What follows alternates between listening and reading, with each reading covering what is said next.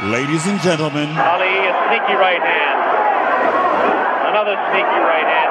This time he works over the shoulder of Foreman.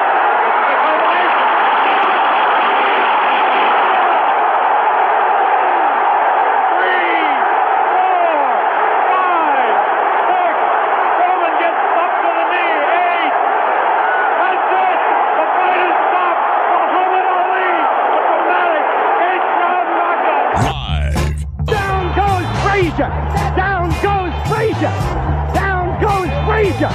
The heavyweight champion is taking the mandatory eight count, and Foreman is as poised as can be. In the entertainment capital of the world. Right now, he backs off from a sharp right uppercut to the body by Tyson. Again, a double right hand to the body and the chin. Down goes Lorenzo Boyd. The count is five. The count is six. The count is eight. He will not get up. It's over. It's the TC Martin Show. The man is dangerous. He's dangerous. He's crazy. Uh, and don't give a damn about nothing. That's true. He just, ah, come at you. Ah. It's time to get your daily prescription from the doctor. Fighting out of the blue corner. TC Martin. As he hit him with that punch, I think his eyes went into separate orbits there. The doctor is now in. Let's get it on. How you like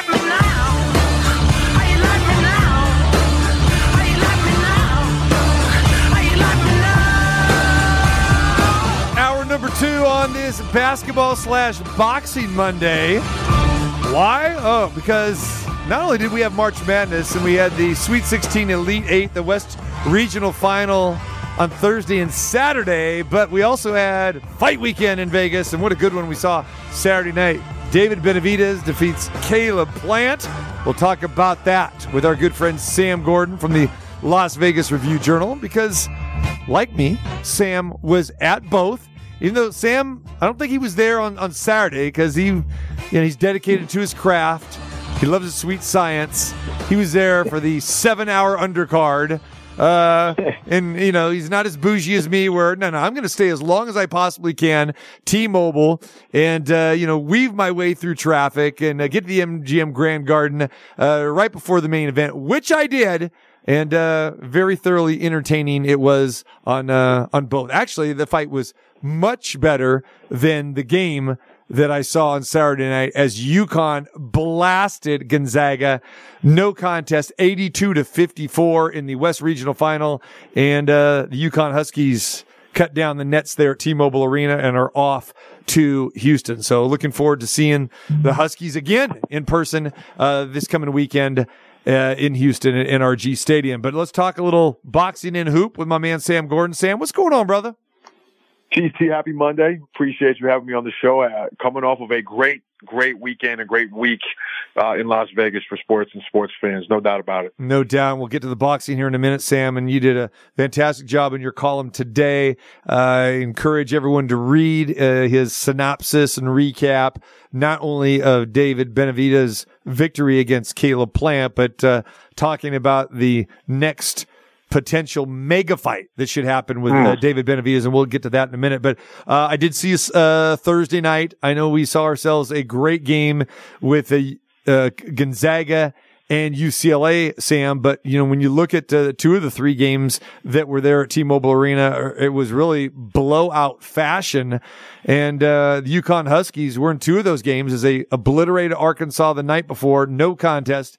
Uh, but uh, we did get a pretty good game with Gonzaga and UCLA. I want your take on on Thursday night, and then we'll move to Saturday.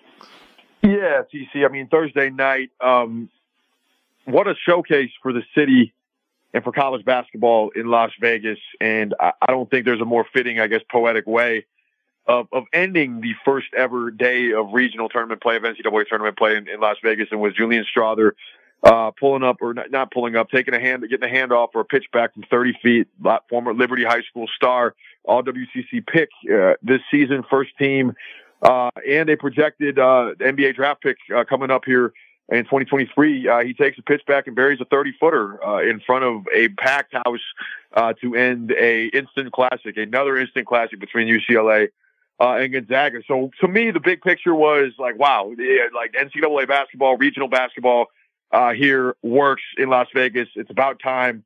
Uh, long time coming, and if only Jerry Tarkanian was here to say was here to see it. I know that you know Paul Gutierrez uh, on ESPN did an excellent piece, kind of contextualizing what uh, this week uh, meant and kind of what it represented and how we got here as far as it pertains to having the NCAA tournament here in Las Vegas. And then that first night um, definitely didn't disappoint. As you mentioned, the first game, you know, a little bit of a laugher, and that's because of how good UConn is and nothing else as we saw Saturday. But overall, the atmosphere, the environment, you get a, a rivalry featuring two West Coast programs. You pack the stands and, and you, and it ends in, uh, in just as about a, a romantic of, uh, as romantic of a way as you could possibly think of. Uh, it was a fun night. I think it was a magical night of basketball and, and just kind of a, uh, you know, a, a great introduction uh, to to the masses about what the NCAA tournament can be now that it's here in Las Vegas, especially with the Final Four coming uh, on the horizon here. And, you know, Sam, we've seen a lot of great basketball in Las Vegas, specifically that building you know, with the CBS Sports Classic that we get in December, we've seen non-conference games that we've seen, you know, Duke and Gonzaga. And, you know, for me, those games were electric. They were exciting. Not that this wasn't, because again, this was, hey, a, a chance to go to the final four for these four teams that were here. The games didn't live up to it, but even, even the crowd, uh, was great. But it just, for me, uh, again, this is just my own opinion. It really didn't surpass the crowds and the excitement that we saw of those other games that I mentioned previously. Yeah, I would agree with you there. I mean, the, the one that comes to mind for me, TC, that jumps out is the uh, the Duke Gonzaga game. Mm-hmm. I believe it was in like November of 2021 at T-Mobile Arena, and uh, you had a, I mean, undefeated versus undefeated, top two picks in the eventual top two picks in the draft, Paolo uh, Banchero and Chet Holmgren that to me was I would say the pinnacle um, and the you know kind of the the most exciting. At least I can personally remember the the best, the most robust atmosphere uh, that we've had here in Vegas for for a uh, for a college basketball game. But that in a way I think is a precursor, and just you know even though these games didn't necessarily quite uh, live up to that or, or, or some of the other matchups that we have here in Las Vegas.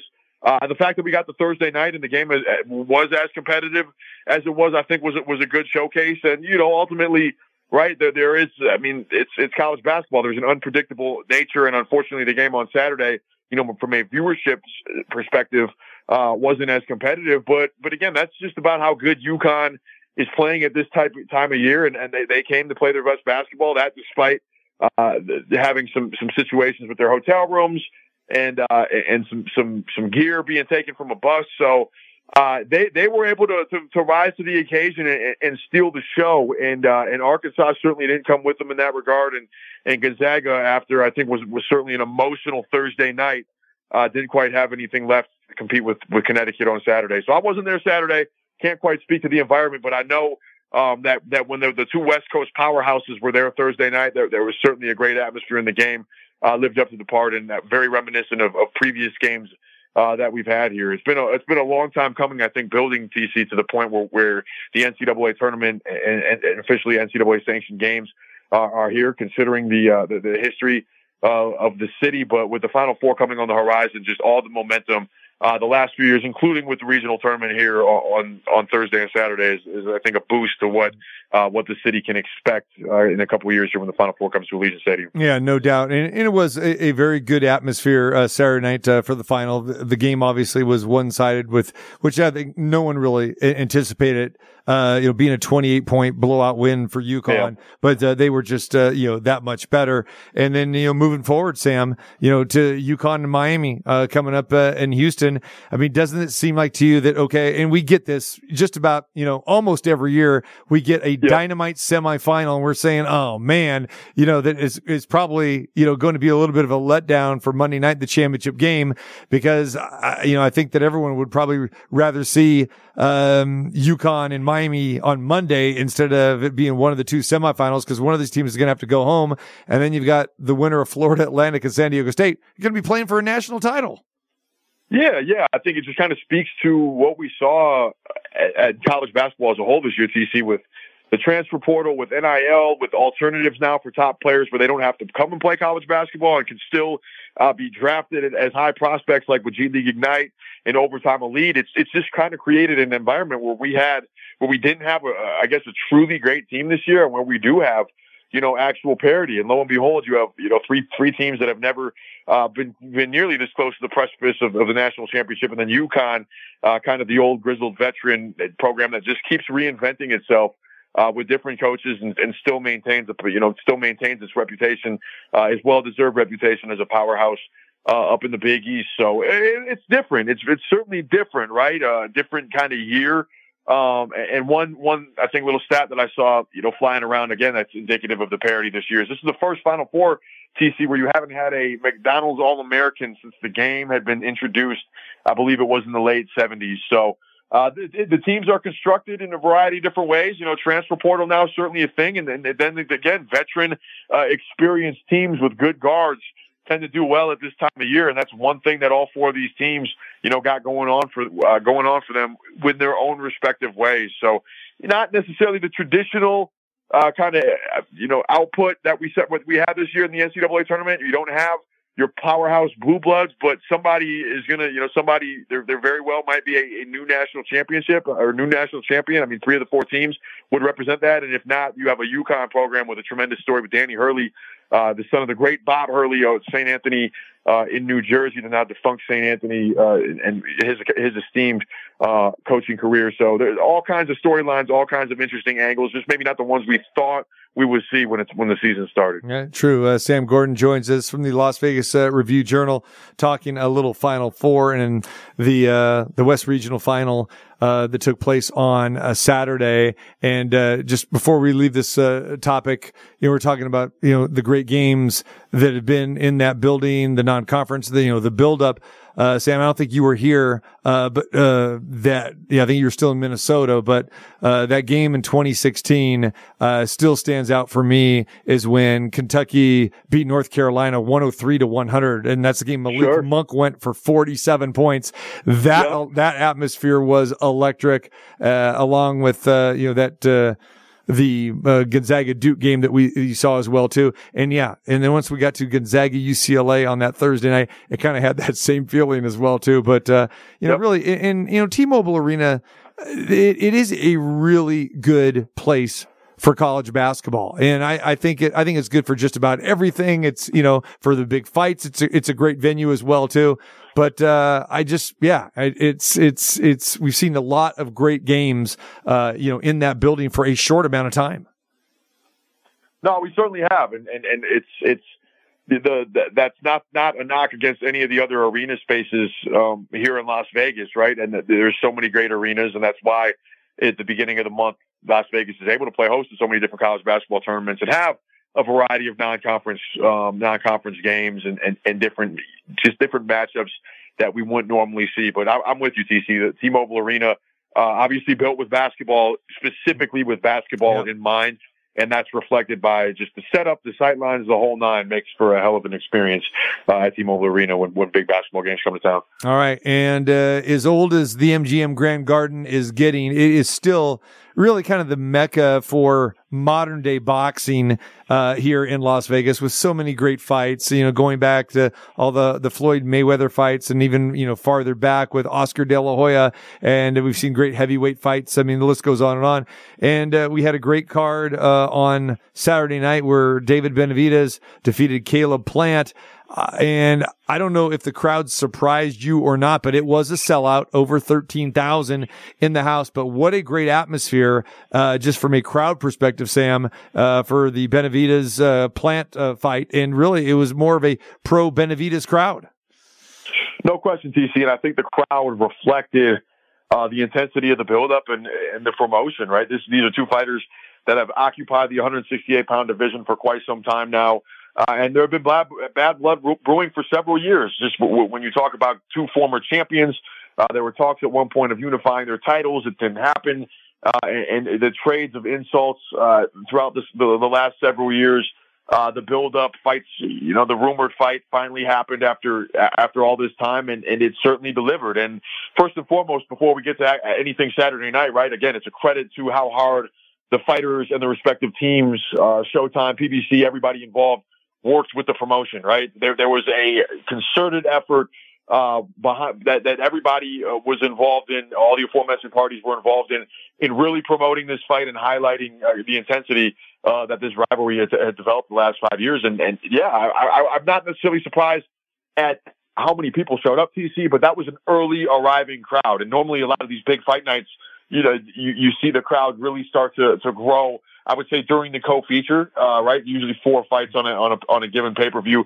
Usually during the co-feature is when I've noticed that at my time covering boxing here in, in Las Vegas is when the crowd really starts to fill out. But this was a crowd that was, you know, pretty, pretty well, an arena pretty well filled by the time the pay-per-view started and only got, uh, more intense and bigger and bigger uh, as we as we move more towards the main event, and, and definitely a, a pro Benavidez um, crowd, a, a, a, an energetic crowd that was uh, intense and, alive uh, throughout the course of the 12 rounds, and and, and it was again a, brilliant fight.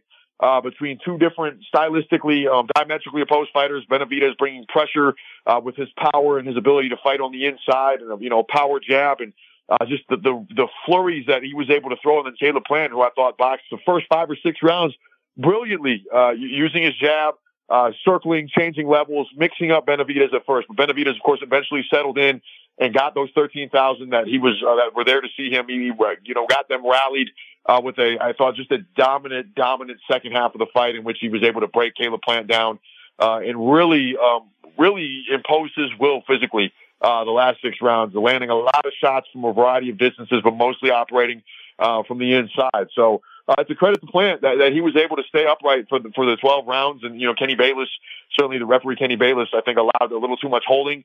Um, but, but that's, it's, it's, that's not Caleb Plant's fault. He did what he had to do. He stayed on his feet and, and gave everything he had. I thought in a really spirited performance, uh, the two fighters able to kind of bury the hatchet. Uh, afterwards and exchange respects. And then even though Caleb Plant, uh, was on the losing end, uh, of that fight, I think again earned a lot of respect uh, from the crowd in place who witnessed him, uh, you know, battle with 12 rounds for David Benavidez and, and, and a star-making kind of performance for David Benavidez, who needed that signature win uh, at 168 pounds to really kind of cement his superstardom. He's got all the qualities, you know, the fighting style. He's incredibly charismatic. Uh, and there's no doubt that he wants to fight the best of the best. So he, he put it all together on Saturday night, and it was a, I think, a special atmosphere, a great environment, and an excellent showcase uh, of boxing that happened to bring out some of the very best uh, in the sport as well. So absolutely great, uh, great atmosphere. And David Benavidez delivers a again, I thought I thought a star making performance on Saturday night at the MGM Grand. Benavidez uh, wins the fight on uh, all three judges' scorecards 117, 111, 116, 112, 115, 113. And I know there were uh, some on Media Row there, uh, Sam, that thought that, uh, you know, this fight was a lot closer than the final four uh, scorecards. I had it 116, 112. And so I think that a very um, fair score. But, you know, yep. I think a lot of people, you know, got confused and they saw the slow start by Benavidez and then, you know, started, you know, banking rounds early on for, for Caleb Caleb Plant. Uh, not all the judges really saw it that way, but you know, this was a tale of two different fights. In the beginning, Benavidez was slow, uh, but the final seven rounds, he just punished Caleb Plant and uh, did whatever he wanted to do. And you're right. Plant gets a lot of credit, uh, for not wilting yep. down, never going down because he could have with some of those body shots, some of those hooks, uh, you know, uh, to the yep. head, uh, just, uh, you know, it was an amazing fight. It really was. My question to you was, were you concerned a little bit the way Benavidez started the fight and the, the follow up or part of the, of, of your answer uh, address on was there maybe, maybe a weight issue or a nutrition issue or something like that? Because again, he started off very, very slowly. Um, I think TC, it was just a case of one, Caleb Plant, you know, came with the right, the right strategy, right? Which was a little bit of early pressure, you know, and, and then found his rhythm as a boxer. And let's not forget, Caleb Plant, uh, has been in a big fight before. He's fought Canelo Alvarez in that exact same arena in front of a, I think, more, uh, you know, more excitable crowd, certainly a bigger crowd in a more consequential fight. So I think it just took a little bit. It seemed like he was fighting a little emotionally. And, and Caleb Plant, um, you know, was able to disrupt his rhythm by the way he was changing levels uh, and controlling the distance. But it, it, it was only a matter of time, TC, and that was, you know, the fight kind of played out how I thought it would because Benavidez, you know, because of his power and his pressure, you have to overcome that for 12 rounds, you know, and that's, that is a, you know, a, a, certainly a strong, uh, punishing fighter to, to have to deal with for that long. And it was once he, once he realized and kind of settled in um, emotionally in the fight and realized that look, his jab is, is one of his best weapons. We you know we talk about the power shots, but I really found that he started to have success. TC once he started to incorporate his jab and close the distance that way, and then he was able to to kind of do what he wanted. Uh, and, and, and, and impose his will and showcase the, I think, diverse, uh, offensive arsenal that he has. Again, especially from the inside. He can box too from the outside and use that jab and, you know, has power from the outside when he's at range. But, uh, that the fight was ugly and, and it required him to win ugly at times and on the inside with all the holding, uh, that Plant was doing. And, uh, and, and he prevailed. So I wasn't, you know, certainly Plant, Plant won rounds and was, was game and was competitive uh, and was competitive well into the fight. But you, you saw a moment where the tape, where the tides kind of turned there midway through the fight, and, and, and once David Benavidez asserted himself, uh, you knew with the power that he packed that it, it really didn't feel like it was going to go the other way at that point.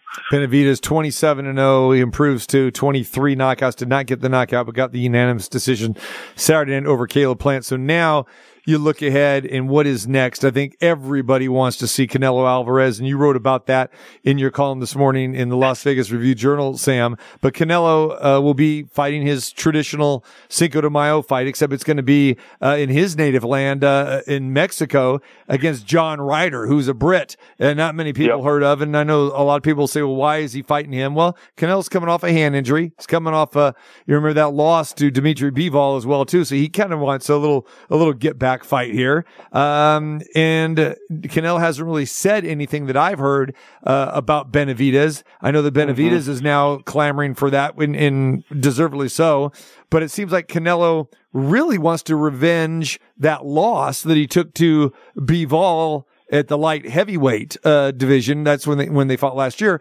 But you know, Canelo would like that fight. You know, at, at 168 or so. Um, talk a little bit about from Canelo's perspective about what we expect to see from him. And is there any reason that a Canelo Alvarez David Benavidez fight does not happen? Well, first and foremost, TC, um, it's the fight. It's it's the fight in boxing right now. I think we're getting one of the marquee fights uh, coming up in, on April 22nd. Tank Davis, Ryan Garcia, which is a fantastic matchup between two young uh, superstars of the sport, each with the kind of the the opportunity to maybe you know clinch that next piece of superstardom as as Canelo Alvarez, you know, is into his early 30s now. But but if you talk about commercially viable matchup, you know, pay per view upside uh, bringing out, doing a tremendous gate, bringing out a big crowd. It's Canelo Alvarez and, and David Benavidez. And as you mentioned, I made that, I made the case for that in my column in the Las Vegas Review Journal.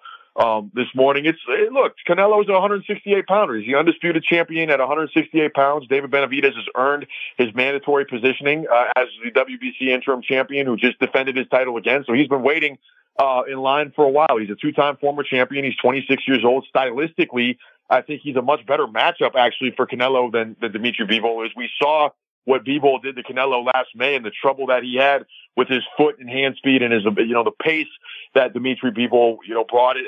I mean, I certainly didn't see anything against in the Triple G fight, uh, the trilogy fight in September from Canelo that made me think that we'd be into seeing a different result. And plus, I would I would contend that there was an evergreen quality or an evergreen element um, to that fight. Both guys, both Dimitri Bivol, and Canelo Alvarez, are 32 uh, years old, and, and and that fight makes sense. You know, in 2024, 2025, uh, and potentially beyond. There's always kind of space for that rematch because there's an understanding there that Canelo went up to 175 pounds, went a little bit beyond his depth. And there's absolutely no shame uh, in that loss. So understandable why he wants to get that one back and why he wants to avenge that defeat. But right now the iron's hot. And in, in Canelo's division, he has a worthy challenger that has earned that challenge. Of course, both fighters share Mexican lineage. We know about the rich tradition, uh, the rich history between matchups between new two Mexican fighters. And this one uh, would feature two that Canelo Alvarez, again, the face of the sport, the star of the sport, and David Benavidez. TC, you saw that crowd uh, the other night, and that was, you know, a, a pay-per-view fight as well with the charisma that he has, with the fan base that he's cultivated.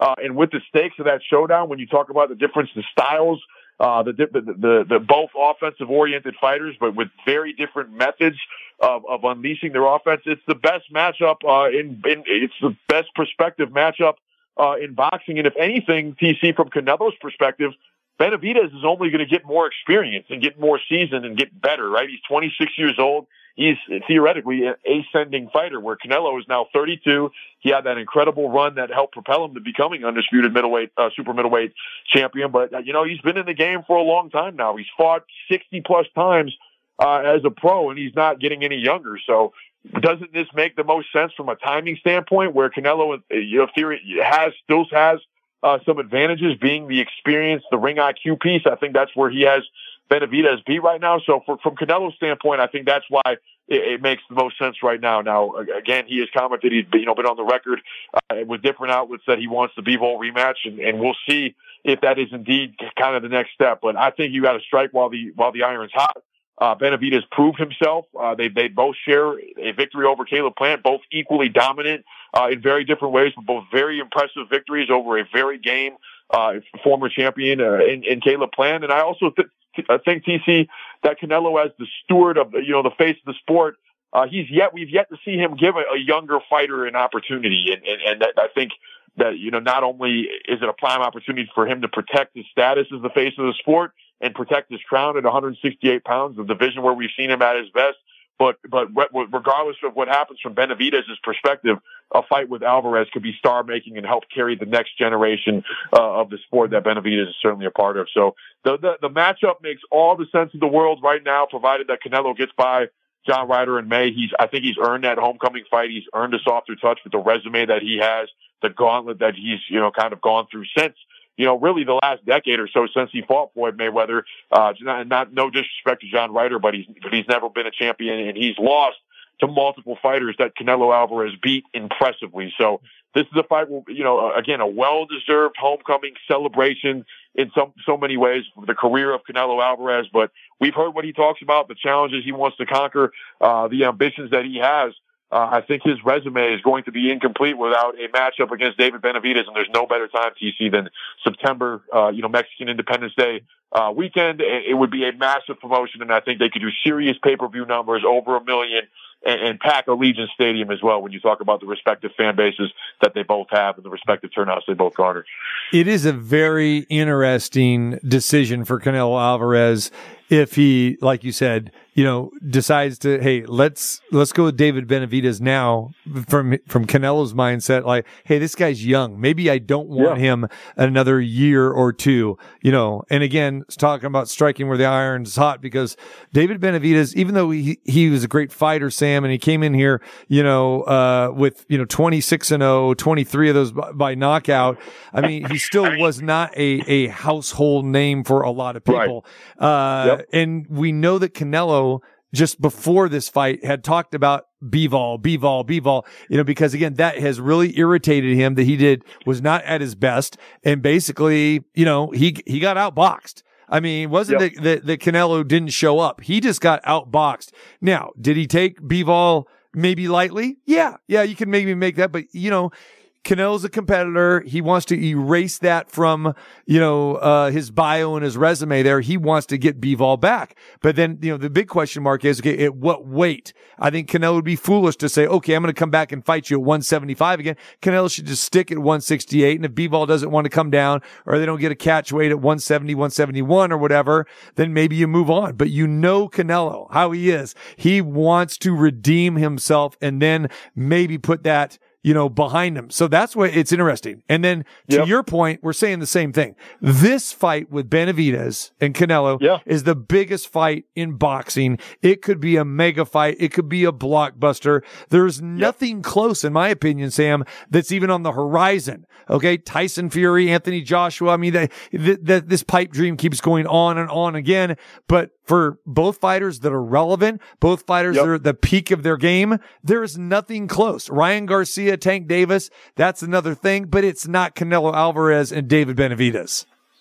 No, it's it's certainly not. It's not, and you know Canelo again being the face of the sport with the sport's biggest um, fan base, and then again Benavidez, TCO, I think uh, approved to be an emerging star. He he yep. showed he again he has all uh, the tangibles in terms of what he brings in the ring, the power, the hand speed, the willingness to engage, to trade, to make entertaining fights, and to take on the best challenges, and then the intangibles as well. When you talk about uh, his charisma and the bravado that he has showcased en route to the superstardom.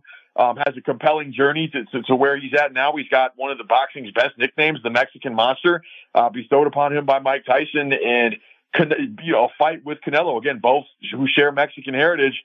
Uh, it, it, would just the, the, magnitude of the event w- would be just massive. So I, I, don't think, uh, from a commercial standpoint, TC, I just don't think the the the, the appeal um, for a rematch with Bivol is there. I, I, completely understand Canelo Alvarez wanting to get that one back. It's what makes him that mentality is what makes him the great fighter uh, that he is now. But I mean, if Canelo, the, the, the alternative TC is if Canelo fights David Benavidez and and beats him impressively, like who even remembers the the the the, the Bivol loss? Right. It would be Canelo right. asserting himself in his weight class uh, against somebody that's considered next up, that's considered a ascending star that is considered a, a real threat to his 168 pound crown. So, you know, as as being who he is, he's going to have options, and we're going to find out which route he's going to go. It would seem that that the Bivol fight is going to happen in September, and that the Benavidez uh, matchup would likely have to wait. But my concern is if he loses the people, you would think he would want to take another comeback fight or a softer mm. uh, touch again to, to build a little bit of momentum for, for, for a prospective fight with Benavidez, and I don't think anybody wants to wait until September, you know, 2024 or May or 2025 or something like that. I do think knowing Canelo Alvarez, he hasn't ducked. I mean, anybody. His resume uh, speaks for itself, but the timing aspect of it is what makes this thing so interesting. Interesting. I do expect, that you know, I do think you'll have to reckon reckon with David, uh, David Benavidez at some point, but. Uh, for both fighters, for a number of reasons, it makes all the sense in the world to happen in September. Uh, and it's the fight that I think boxing, you know, boxing fans certainly want, and and that I want to see. I don't want to see any matchup, you know, more than that. I saw Bivol and Canelo Alvarez, right? You saw that, TC. You saw what that would look, what that looked like. The intrigue that Canelo and Benavidez bring to the table, uh, with their respective styles, with their, with their offense, with the power that they both bring, uh, with their big, massive fan bases that they both have. Uh, it would certainly be a, be a, a massive, massive blockbuster event. A, I think a pay-per-view dynamo. And again, potentially a fight where you could put, you know, 50, 60,000 people, uh, in, in Allegiant Stadium. That's the kind of drawing power Canelo has. And with, with Benavidez and the stakes and the situation and the matchup and the magnitude, uh, that would be amplified as well. So, you know, we'll see. It, it's going to be a, a fascinating, uh, you know, curious to see. We're, we're, we first have to wait and see how Canelo looks uh, in May against John Ryder. If, if, we're expecting him to be impressive, then he'll, he'll have a number of options, including Bivol. But Benavidez is the fight that that fight fans want. It's the fight that I want to see. I think it's the fight you want to see. Uh, it's the fight so many people want to see, and and, and a, a, a prime opportunity uh, for for you know David Benavidez to to to clinch his superstar status and earn the shot that he's deserved, and for for Canelo Alvarez to to to let you know let the public know that he's still here in the King. So uh, wouldn't be shocked if we don't see it next, but certainly hope that we do. And it's what boxing really needs because as we know, we've been kind of void, especially here in Vegas, the fight capital of the world, of having major fights lately. We haven't really seen them. Now we're starting to get some. So that would really kind of be the cherry on top that would continue this and kind of get us back to where we were, you know, pre pandemic. I agree with you, Sam. But the one interesting thing that you said there, I mean, and I know you said in your article as well too, is that you're thinking Allegiant Stadium. I uh, do you think that you could really? We have not seen boxing at Allegiant Stadium. We've seen all kinds of events at Allegiant Stadium, but we have not seen boxing. And I think you know that Bob Arum had talked about that he wanted to do. You know, uh, you know, you know, uh, Tyson Fury. You know, in there, but do you want to risk that maybe you only get 20, 25, and, and even if you got 25 or 30,000, it would kind of seem a, a little bit, uh, you know, uh, empty there. I mean, if you're going to go to Allegiant Stadium, you want to make sure that you have 50 to 60,000. Do you really think that that fight could bring that? Um, yeah, I do, TC. I mean, we saw 70,000 in, in Dallas for Canelo Alvarez and Billy Joe Saunders. And, you know, Canelo Alvarez, regardless of the opponent when he fights in Vegas, right? Like Dimitri Bivol didn't have this big profile and he put 20,000 in T-Mobile Arena or 18,000. And, you know, David Benavidez just helped put 13 grand in yeah. the MGM Grand Garden. A fight between the two, uh, the, the, the, the, the interest, again, the cultural interest, given that, that they both share, uh, Mexican lineage and the significance of, of the historical significance of the implications between, you know, showdowns with two elite Mexican fighters. I think it would all drive an absolutely massive promotion. Now, there's a reason we haven't seen a fight yet at a fight yet at um at um Allegiant. Allegiant Stadium, and uh, obviously there's going to be hurdles that need to be cleared. Uh, and I'm not saying that that fight would happen there or is going to happen there if it does happen. I just think from a commercial perspective, if there was a fight that could happen there or that makes sense for Allegiant Stadium, uh, that would be it. That would be it. So. Uh, at some point, TC, I do think we'll get something there. It's just, it's just a matter of which fight it will be and, and what, what, you know, what bigger matchup um, than, than a matchup between those two guys at this stage of their respective careers uh, to, to christen, I think, the, the brand new uh, the brand new football facility here in Las Vegas. So uh, a lot a lot of hoops need to be cleared before that happens. But I certainly think that uh, given just kind of the nature of that, I think that promotion would take on that it, you could get you can do fifty or fifty five thousand with those two guys for sure. I hope we get that fight, uh, Canelo and Benavidez, sooner than later, no doubt. Sam, uh, great stuff. Uh, again, uh, read Sam's column today uh, regarding the fight on Saturday night, the uh, Las Vegas Review Journal.com. Uh, great stuff too, Sam, during the course of the week uh, with your, um, in, you know, your your interview and your column on uh, Julian Strother. Great stuff there. And uh, in your round by round uh, coverage as well too. Uh, Sam's always a great follow for for boxing uh, with his round by round stuff on Twitter as well too. Appreciate you, brother, and uh, we will talk to you very very soon. All right, thanks, TC. Appreciate you having me on. Talk soon. Take care. There it is, Sam Gordon. All right, we come back. Uh, we'll talk a little bit more about the Final Four in Houston and uh, put a wrap on this Monday edition. Very, very busy weekend, and we turn our attention to a very intriguing, surprising, yet shocking Final Four. This is boxing referee Kenny Bayless, and what I say you must obey. So be sure to catch up with the broadcast at tcmartinshow.com.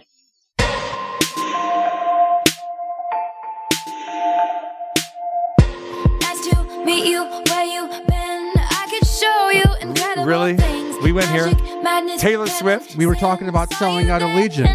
Oh. Oh my God! Look at that face. You look So like you know the Canadians mistake. were in town. Are are Wanna play? they're probably listening today, so we'll give them a shout out. Um, the Canadians came to town last week to see Taylor Swift. You should have told me that. I should have told you. You know why? Why? I would have came back with something completely different. Like, uh, oh yeah, oh yay. No, Hey, like what? this is uh, Miss Saskatchewan. Oh no, no, no. no. Oh yeah, yeah, yeah. No, no, Saskatchewan. That uh, she she didn't go, but um, so Christy with a C and Cat with a K went. Our longtime loyal listeners uh, came to Las Vegas specifically to go see Taylor Swift. Of course they Now, do. It's Tay Tay. Cat with a K was at the game at the regional semifinals Thursday night. Uh, did not have her UCLA Bruin shirt on with double B. She had a Tay Tay shirt on. Yeah, but uh, Christy with a C was all decked out the next day, ready for Taylor Swift. And Christy with a C has some issues. She was dressed as Taylor Swift. I, from what I heard from Double B, was the fingernails were painted of different Taylor Swift albums. What you want? Nice. Yes. Yeah. I think. Yeah, Like, yeah, exactly. Now there is fandemonium going to the umpteenth degree, and then there's nutso. Yeah. Isn't that more nutso? That's a little more nuts though. I mean, I don't want to give away her age, but she's not young as far as she's not in her twenties or anything. But I'm jealous. You dressing up as Taylor Swift to go to a concert? But it's Tay Tay. What does that mean? It's Tay Tay. It's Tay Tay. Tay Tay is Everybody Davante loves- Adams. What are you every- talking about? Everybody loves Tay Tay. Tay Adams. That's what that is. No, it's not Tay Adams. Oh yes, yeah. So Taylor Swift was it two nights, right? Friday, Two Saturday. Yes. Would- Fri- Friday, Saturday, Saturday. You know anybody that went? No, not one person. Oh, I knew several people that went, and unbelievable. Uh, Again, that's okay. I mean, you, you like Taylor Swift, you like the the music. Okay, fine, but Does this don't sound? be dressing up. Does this sound like me? Not at all. Okay. Not at all. So I hope those fans that went uh, had a good time, and uh, Canadians are are heading back to Canada now after a weekend of basketball and concerts. There you have it. Crazy stuff, man. So what'd you do this morning? Would I do this morning? What'd you do this morning? What's funny you ask? Do you ask because I look like I'm like moving a little bit slow today? You're you're looking a little sore and a little. I am a little sore. It- it's funny you bring that up because, uh, but I feel good. I feel good because So it's a- it's that I'm James sore. Brown. I feel good, but It's then that good sore. It's that good sore. Okay. Okay. And uh, I did a workout today. Now it wasn't a, a, a gym workout. Okay. You know how I am. Um, I dominated this morning. I dominated weeds. Oh, I boy. dom yeah, I dominated the weeds. And you know, I got I told you before, we got the weed police Yeah. in my homeowners association, all that Yeah. stuff. They, they drive me nuts, right? So I went and, and did like the front yard, all right, the other day. Okay. But now I had to do the backyard. And it's like, well, no one's going to see in the backyard. Well, I see in the backyard. Yeah. I don't want it. And it, it got out of hand.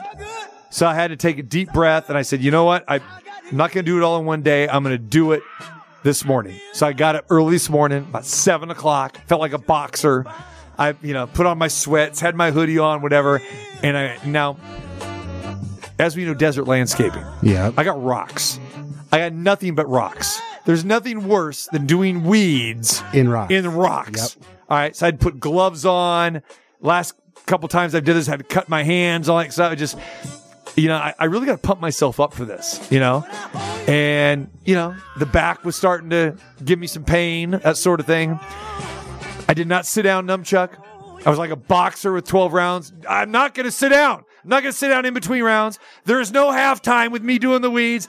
I'm going to just push myself and go. I felt like a boxer today. Felt like James Brown, JB. And I was, I said, I got to keep going. I got to keep going. I'm going to, I could pass out here. I could collapse. No one would probably ever know. No, they wouldn't see over the weeds. Yeah, that's true. But I put I pushed through it. And I had to throw some pomegranates over over the wall because that damn pomegranate tree from the neighbors coming in again. So it was like pull, pull, pull, pomegranate, throw it over. You know what I'm saying? Why don't you just I- take the pomegranate and eat it? It's it's it's not fresh. It's like it's like birds when I mean it's old. Okay. You know what I'm saying? It's like disgusting. I was gonna say if it if it's fresh, I hate some- weeds. Okay. I think I liked snow plowing better in Green Bay. Oh, by the way, I got the report Green Bay over the weekend 12 inches of snow. not Saturday night. not bad at all. in, in in the end of March. That's that's Green Bay for you. So anyway, yeah, I dominated the weeds today, out of the rock beds, dominated. Feel good, but I am a little sore today. I was gonna say you. But I feel good. You're looking at like, ugh, Yeah, I, I see it all the time. I feel good. Yes. All right. What else you want to know? Anything else? Fine. I mean, since you're on, you're, you're asking Let- me what I did this let's- morning. What else you want Hold to on, know? let, us just ask some dumb questions here. Okay, yeah. Uh, hat size. Hat size. Hat size. Like if you go get a Um, fitted hat, is it like oh. seven and three fourths? You know, I got my Astros hat in the car. Uh, that and that was like, uh, man, seven and a quarter, I think. seven and a quarter. Seven and a quarter. Okay, seven- that sounds about right. So yeah. Does that make sense? Yeah. something like that. Yeah. Let's go. How about ring size? I see where you're going with this now. I, am just trying to like. I I, see where you're am going with I'm this. asking dumb questions. We're, we're, this is get to know TC for the next Uh, 15. Oh, okay. Um, you're trying to be funny here, is what you're trying to do. Okay. Um, how do I put this? Um, I know what my ring size is. You do. I know what my ring size is. Okay. I got sized the other day. Sweet. I'm a 10. You're a 10. Yeah. Now, I went to ring ring size because I was asked to get my ring size. And so I've never gotten sized that I can remember before. Um, sure I did, but, um, I went to the guy and just pick a random jeweler to get sized for a ring. And, uh, guy was like shoving these things on me and he goes, Oh, oh your hands are kind of big. You know, I was like nine, nine, ah, got stuck, you know, uh, nine and a half. Ah, got, got stuck. 10, pretty good. So really didn't trust the guy because it was one of those kiosks like in a mall. You know what I mean? Yeah. So I don't know if I could I, I could trust that because I, I was looking for a jeweler. I made the mistake and I see and like, I'm not sure where a jeweler is because I don't spend a lot of time in jewelry. I'm not a big bling guy. You know that. All right. Didn't win any any boxing championships. Okay, so uh, not a lot of bling. But anyway, uh, I didn't know if I should trust the guy or not. So I kind of slyly, then he goes, okay, now you ready to buy the ring?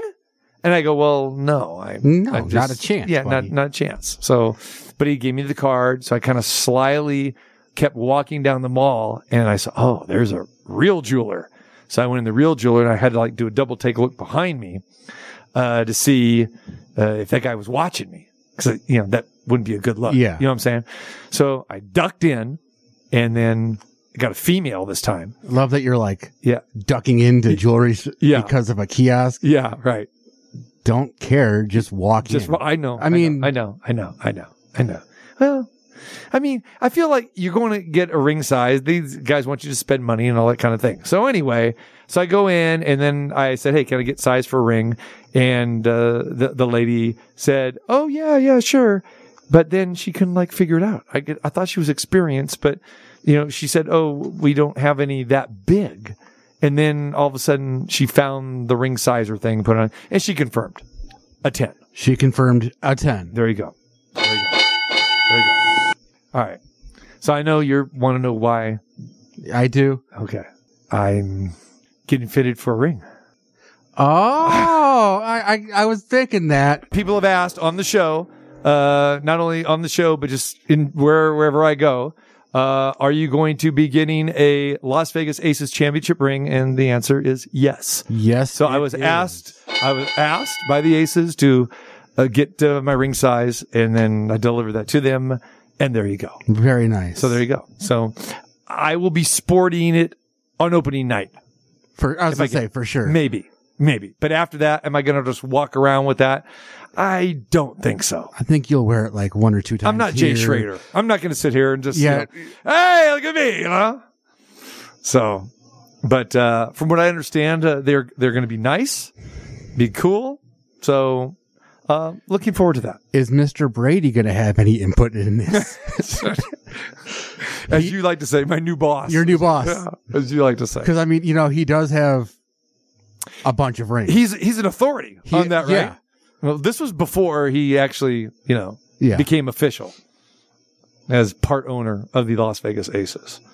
So there you go. But um, yeah, no, I think uh, you know, I'm not saying that I was expecting this because I've never talked about this, but you know, a lot of people just assumed that you know, okay, and you know, because everyone in the organization is going to get one. So uh, very happy, proud, uh, beautiful gesture uh, by the Aces, no question about it. Uh, want to thank TJ Reeves for joining us uh, today. Uh, Sam Gordon, we're recapping the West Regional Final as well as the uh, Benavidez uh, Plant fight. Good time on Saturday night, and then of course our good friend Matt Holt from U.S. Integrity talking about the betting side of things. Yes, very mixed bag for the sports books, and we'll talk to uh, Chuck Esposito this week, and um, John Murray and Jay Kornegay as well too, as uh, there's some big wagers that were cashed out. That $500 ticket at the Westgate on Florida Atlantic, a 400 to one shot to win the region, and they won. And uh, does anybody have a ticket on Florida Atlantic at 2,500 to one? Unbelievable. Craziness, right? Yeah, I paid over 200 grand for uh, that ticket. All right. San Diego State, are they going to go to the championship game? How crazy would that be? A team out of the Mountain West makes it to the Final Four because remember, UNLV was not a member of the Mountain West when they won when they won it all way back when. But yeah, San Diego State to the Mountain West. All the ripping that, including myself, have given the Mountain West teams they have a great opportunity to be in the championship game because they're going to face Florida Atlantic in the first semifinal on Saturday at Houston. And the second game is going to be fantastic with UConn and Miami. All right, if you missed any part of the show, go to the website, check it all out. Uh, everything updated there, the current interview page, the classic interview page, check it all out. Check out our preview of the Final Four coming up there in Houston, and uh, looking forward to being there this weekend. We'll continue with uh, the strong lineup that we got uh, coming up uh, this week as well. So, uh, again, our famed broadcasters as well as former players and coaches uh, join us this week as we talk a lot of Final Four. Plus, guess what Thursday is? Opening day, Major League Baseball, baby. Thurs- Speaking of rings, Thursday. Speaking of rings, guess guess who's getting their rings Thursday? Yeah. The Houston Astros. Dusty Baker getting his ring. Hey, we can compare rings now. Yeah. I, I, I was reminded though that this will not compare to Chris Bosio's ring, who has 108 diamonds in it It's beautiful. for the 108 years. I put that on my on my hand once before with Boz. Like, whoa, I wouldn't mind just walk, keep walking with this thing. I've got a championship hat. Yeah. I might need a championship ring if I ever meet Bosio. He better not be wearing it. so, Yeah. this is the only way I can handle Yeah. Taylor Swift. This is Taylor Swift. This is Taylor Swift. Yeah, kind of. She's kind of, sort of. I got you. All right. Hope everyone had a great time at the concert. We will reconvene tomorrow. Terrible Tuesday, of course, tomorrow, plus a whole lot more. Another jam packed show. Miss any part of the show? Go get it all at tcmartinshow.com.